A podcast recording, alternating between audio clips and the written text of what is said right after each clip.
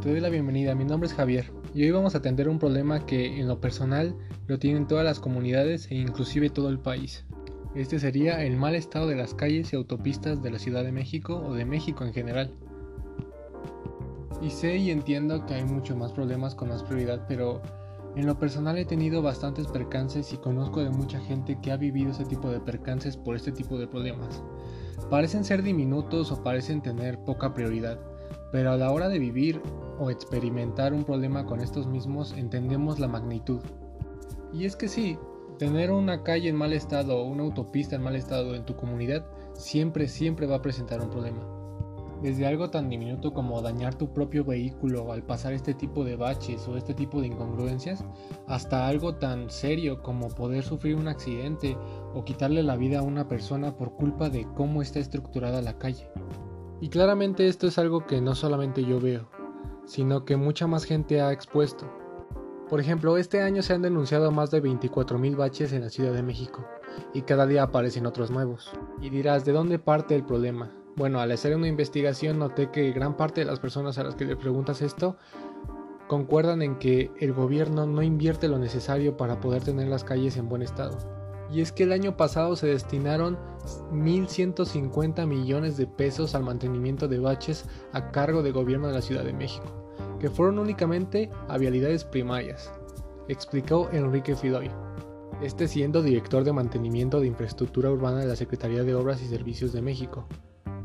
Según un estudio realizado por el Instituto Mexicano de Cemento y Concreto y por el despacho de la Riva, 82% de los habitantes de la Ciudad de México piensa que las vialidades están en mal estado y que esto se debe que en 90% de los casos es a la aparición de baches. 8 de cada 10 entrevistados prefieren que las calles se pavimenten con concreto hidráulico y no con asfalto. La construcción con concreto mejoraría la percepción que se tiene de las vialidades. La tecnología de concreto no es una solución para todas las calles, pero la mayoría debería tenerla por su durabilidad, explicó Roberto Uribe, director general del Instituto Mexicano de Cemento y Concreto. Y hasta ahora contamos con unos puntos importantes, por ejemplo, el porcentaje de población que piensa que las calles están en un estado deplorable, y también tenemos algunas vías para poder solucionarlo. Y yo no sé ustedes, pero hasta antes de esta investigación yo no sabía que existía un Instituto Mexicano del Cemento y Concreto. Así que es bueno conocer y investigar sobre un tema o problemática que tienes en tu comunidad. Sabrás que hay varias vías para su solución, pero que también hay muchos percances para poder lograrla. Y aquí podemos ver el primer punto. Entendemos que la primera solución más viable podría ser reemplazar el asfalto con concreto hidráulico. El percance aquí es que, según el gobierno, es un poco más caro que el asfalto. Pero he aquí la pregunta. ¿Sería mejor gastar en concreto hidráulico que tiene una mayor durabilidad y mayor rendimiento a asfalto que puede, no sé, provocar problemas en unos cuantos meses y, y, provocar más costo económico para la resolución? En lo personal pienso que desde un principio deberían hacer las cosas bien, poner los aditamentos que son necesarios y así poder ver qué tanto ahorran o qué tanto pierden, pero a costa de que las calles estén en un mejor funcionamiento. Entre las vialidades de la ciudad que cuentan con concreto hidráulico destacan el Circuito Bicentenario, cuya pavimentación y mantenimiento fueron licitados vía contrato de presentación de servicios. Esto implica que la empresa que tiene la licencia Grupo Indy debe dar mantenimiento a la vialidad a cambio de una cuota anual que paga el gobierno. La reparación de baches no se debe solo al uso intenso que se le da a las vialidades. El problema es el desgaste propio por el paso de vehículos y de camiones de alto peso obras y cortes por temas de agua, conexiones de energía eléctrica que determinan el asfalto. Es una suma de factores, incluso la lluvia es uno de ellos.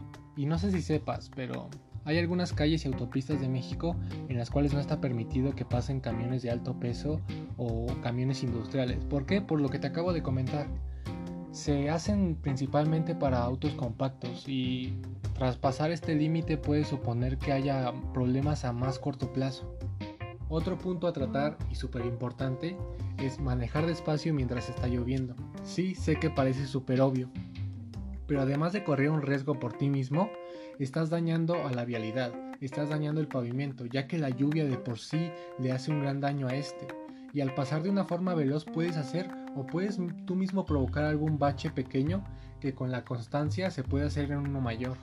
Este último punto es uno de los principales en la cual se generan baches, y no tanto por la lluvia o problemas terciarios, sino porque la gente no se mide cuando está manejando. Otro punto fundamental es que tengas un buen manejo del auto. Obviamente un bache se puede crear por muchas circunstancias, pero al ser creado por un conductor, corre el riesgo de que otro conductor pueda hacerlo crecer o pueda deteriorarlo aún más. ¿A qué me refiero con esto? Un bache no siempre va a crecer de una forma inmensa, siempre va a partir de un punto. Y dependiendo de cómo los conductores pasen sobre este bache es cómo se va a tratar. Si mucha gente sigue cayendo en este y no lo ven y no hacen nada para quitarse del camino, el bache inevitablemente va a crecer y se va a generar un problema mucho peor. Así que el consejo que te puedo dar es que te fijes muy bien en el camino cuando lo estás manejando o estás yendo por cualquier lugar, sobre todo en la noche, y fijarte este tipo de baches, porque puedes también ser tú un causante de que estos se extiendan a un nivel mayor. Ahora te daré unos consejos para minimizar o evitar daños por los baches. Mantener la vista en la carretera, observar si hay automóviles delante que giran o frenan inesperadamente para prepararnos para posibles problemas futuros. Sujetar el volante. Siempre usar ambas manos para no perder el control del vehículo. Evitar el frenado repentino o fuerte. Si no puede evitar un bache, la reacción podría ser golpear los frenos repentinamente. En caso de que esto suceda puede resaltar mucho más el daño o pérdida de control. En su lugar quita el pie del acelerador para reducir la velocidad. Evitar girar bruscamente el volante. Puede dañar los rines, chocar con otros automóviles o provocar una colisión. Asegurar que las llantas estén infladas correctamente. Las llantas demasiado infladas o con poca presión tienen un mayor riesgo a sufrir daños. Y por último, revisar el vehículo con regularidad. Inspeccionar si hay albolladuras en rines o pertuberancias en los neumáticos o automóvil se mueve de una forma u otra que podría ser un signo de problemas mayores. Bien, y estos son algunos consejos para minimizar o evitar daños por los baches. Cabe recalcar que en su mayoría o todos de estos se basan en evitar daños en tu automóvil y evitar daños con terceros. Ahora es fundamental que reportes cada bache, cada incongruencia en la vialidad y que le des seguimiento a esta, para que así el problema se erradique de la forma más rápida posible. Esto por un lado reportarlo. Si tu comunidad y más directamente tu calle cuenta con muchos de estos baches, puedes hacer lo siguiente. Juntar la aprobación de tus vecinos o de calles o casas aledañas para poder hacer una donación y así poder conseguir material para erradicar esos baches y quitarlos de una vez por todas. Esto es una solución muy factible, ya que si tú mismo te estás dando cuenta que tu calle está en una deplorable condición, tus vecinos lo harán también, y es muy probable que se unan para ayudar a erradicar este tema. Podemos empezar como algo tan bajo como sí, como tu calle, pero se puede ir esparciendo y ir dando este sugerimiento a las demás calles aledañas para que se pueda reconstruir de una mejor forma la comunidad en general. Ahora bien, hay que entender qué tipo de material vamos a usar. Ya hemos notado en base a todo el podcast que el asfalto no es un muy buen material porque puede sufrir muchos daños en base a muchas circunstancias. Así que te quiero dar un consejo y un material que puedes usar y que es muy bueno tanto para el medio ambiente como para el problema que tienes en solución. El producto se llama Strappy, es una mezcla asfáltica en frío, de rápido secado, ideal para sellar los molestos baches del camino en un 2x3. Este producto es altamente innovador, desarrollado en México por el grupo García Asensio, los expertos en construcción de carreteras en el occidente del país. Es tan sencillo de aplicar que cualquiera podría tapar un bache. Ideal para cubrir baches en carreteras, calles, pistas de aterrizaje, estacionamientos, ciclovías, zanjas, rampas y etc. ¿Y por qué lo recomiendo? Bueno, no necesitas calentarlo ni maquinaria especializada o materiales extra. Reanudas el tránsito vehicular rápidamente porque no requiere reposo o secado y no se adhiera llantas vehiculares. Además puedes guardar los restantes y utilizarlos para después. Simplemente se basa en tres sencillos pasos. Limpias la zona antes de aplicarlo, lo aplicas y lo compactas. Así de fácil. O sea, realmente es un producto que además de ser amigable con el, medio ambiente es muy fácil de utilizar y muy, muy versátil a la hora de aplicarlo. Bien, y para finalizar simplemente te voy a dar la dirección web de este producto por si estás interesado, que es callesinbaches.com. Literalmente esa es la, la dirección web, te puedes meter ahí, viene un número de WhatsApp, puedes este, seguir viendo en qué consiste esto, dónde se puede tratar o en base a qué tipo de bache puedes usarlo o qué tienes que hacer en base a ciertas vías, etc. Bueno, estas son unas soluciones que yo planteo. Yo sé que es un tema que se toma mucho y, y debido a esto se toma muy a la ligera, entonces no mucha gente lo trata como debería, pero hay que pensarlo. Un bache puede ser simplemente un susto, en una carretera puede ser un golpe que te puedas dar o puedes dañar tu auto y eso es de las cosas más ligeras que puede haber entre comillas. También puedes provocar un accidente vial, entonces puedes chocar con otro auto por esquivar uno de estos o puedes al caer uno de estos perder el control y irte a estrellar en algún lado o en consecuencia poder darte contra otro auto y provocar no sé un problema de mayor circunstancia. Y en cuanto a las calles, también es un peligro porque cuando hay lluvias y todo se puede inundar el bache y no puedes verlo con facilidad.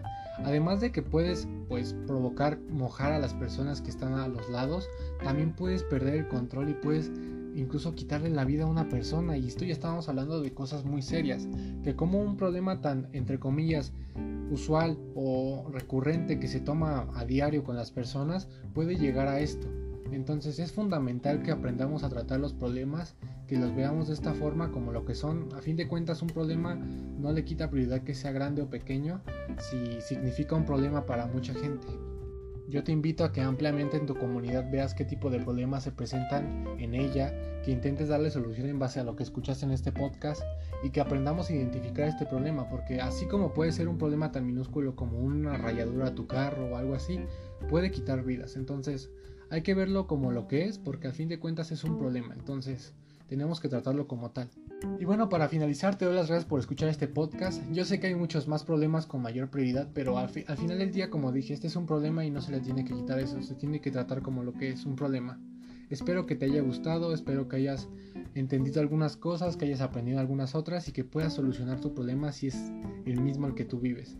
Bueno, aquí me despido y te doy las gracias una vez más. Hasta luego.